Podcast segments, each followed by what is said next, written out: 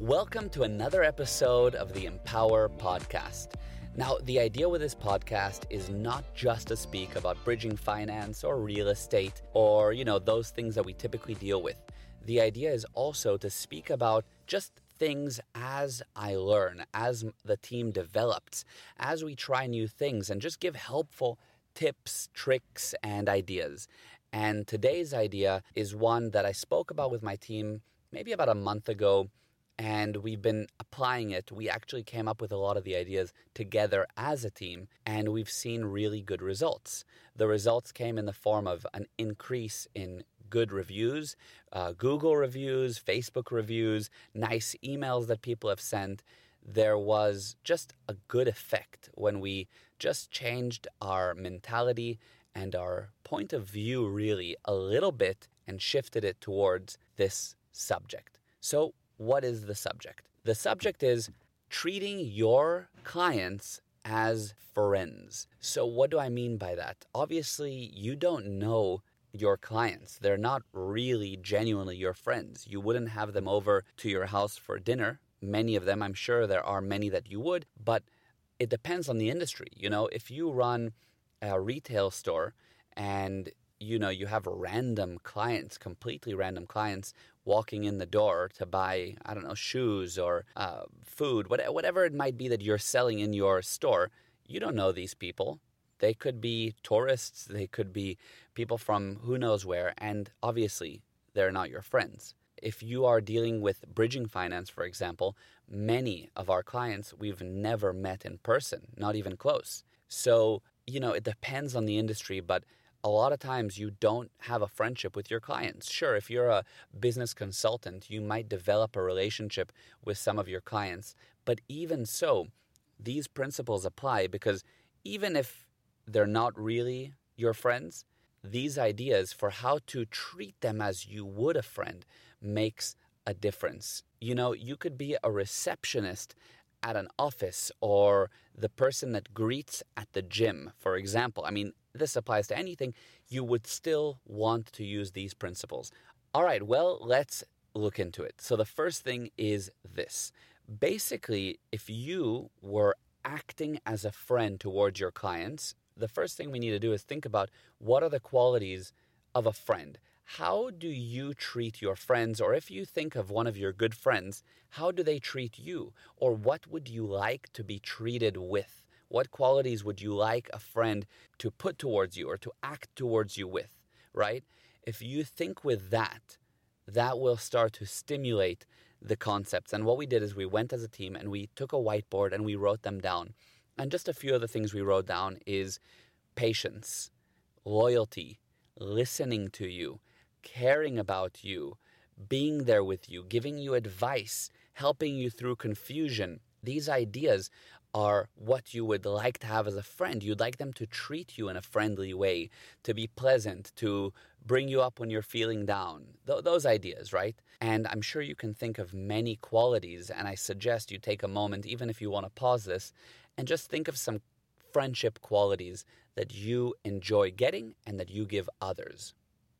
Now, if you take those ideas and you don't now need to go and invite the person over for dinner. But if you go and treat your clients, your people that walk into your store with some of these qualities, patient with them, kind and friendly, listening to them, truly understanding them, you know, really being there for them, helping them through any confusion, you take those qualities and you act as a friend would toward them that's going to generate a positive effect.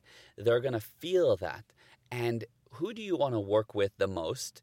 You want to work with your friends the most. Now, I don't mean you, you want to get into business with your friends, but if a friend starts a new business or they start a new project, you want to do everything you can to support them, right? If they are selling t shirts, you want to buy one of their t shirts simply because you are their friend. So if you act as a friend toward people, they will act as a friend back. They will want to support you back. Your clients will want to buy from you. If you're a salesman, people work with salespeople many times simply because they like the salesman. So if you can put that friendship energy toward the clients that you work with, you'll see it will come back in income. Income, not only money, income as in anything positive that you wish to receive in return, whether it's smiles, support, a good word about you, whatever it might be. So don't only treat your friends as friends, don't only treat the random person on the street as friends, treat your client as a friend. Now, one of the qualities that is the most prevalent in friendships, or one of the qualities that is the building block of friendships, is agreements. If you agree with someone a lot and you both agree on things, there'll be a friendship that forms. Like, if I love surfing and a random person I met just told me they love surfing, and we both grew up in the US, and both of us uh, have Israeli parents. By the way, my parents are Israeli, so are this new person's. Oh my God, we agree on so much. They feel this way about the current political situation, and I agree, and who knows? That agreement creates friendship that applies to meeting a new girl or a new friend or even, again, a new client.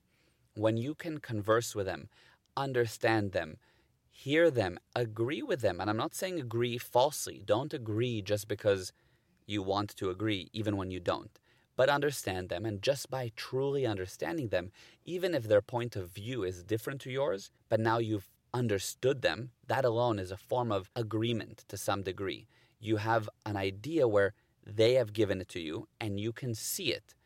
And that alone is an increase, right? So do your best to understand people. And the way you understand them is by hearing them, really getting what they're saying. And at the end, that ends with some kind of agreement. You find what you can agree with. The more you can agree with people, the more your friendships will grow. So let's say a client comes in. Okay, let's take an example he comes into your store, and in your store, you specialize in coffee. Okay, it's a coffee shop, and you are the barista making the coffee. And a guy comes in and he is angry. And he walks in and he just wants his coffee. Now, what would a friend do? The friend would first of all be friendly, understand him, say, "All right, man, you know, I, the way I would treat my friend if he was angry is I'd I'd first of all just create a friendly environment for him. I'd you know, let him cool down a little if needed. I'd help him with what he needs. If I was the barista, I'll make him the coffee quick, right? And I give it to him. Now, let's say he sits there and has a coffee, and I just kind of maybe start to make some small talk. And the guy says, ah, I just can't stand this, uh, you know, coronavirus situation, because that's what we're going through right now. And he's angry. And you say, you know, man, I understand.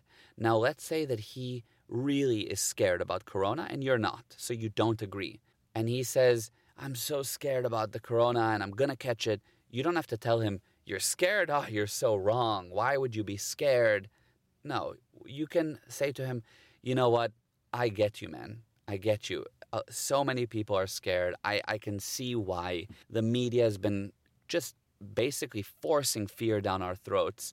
And it does seem that many, many, many people died. So I get you.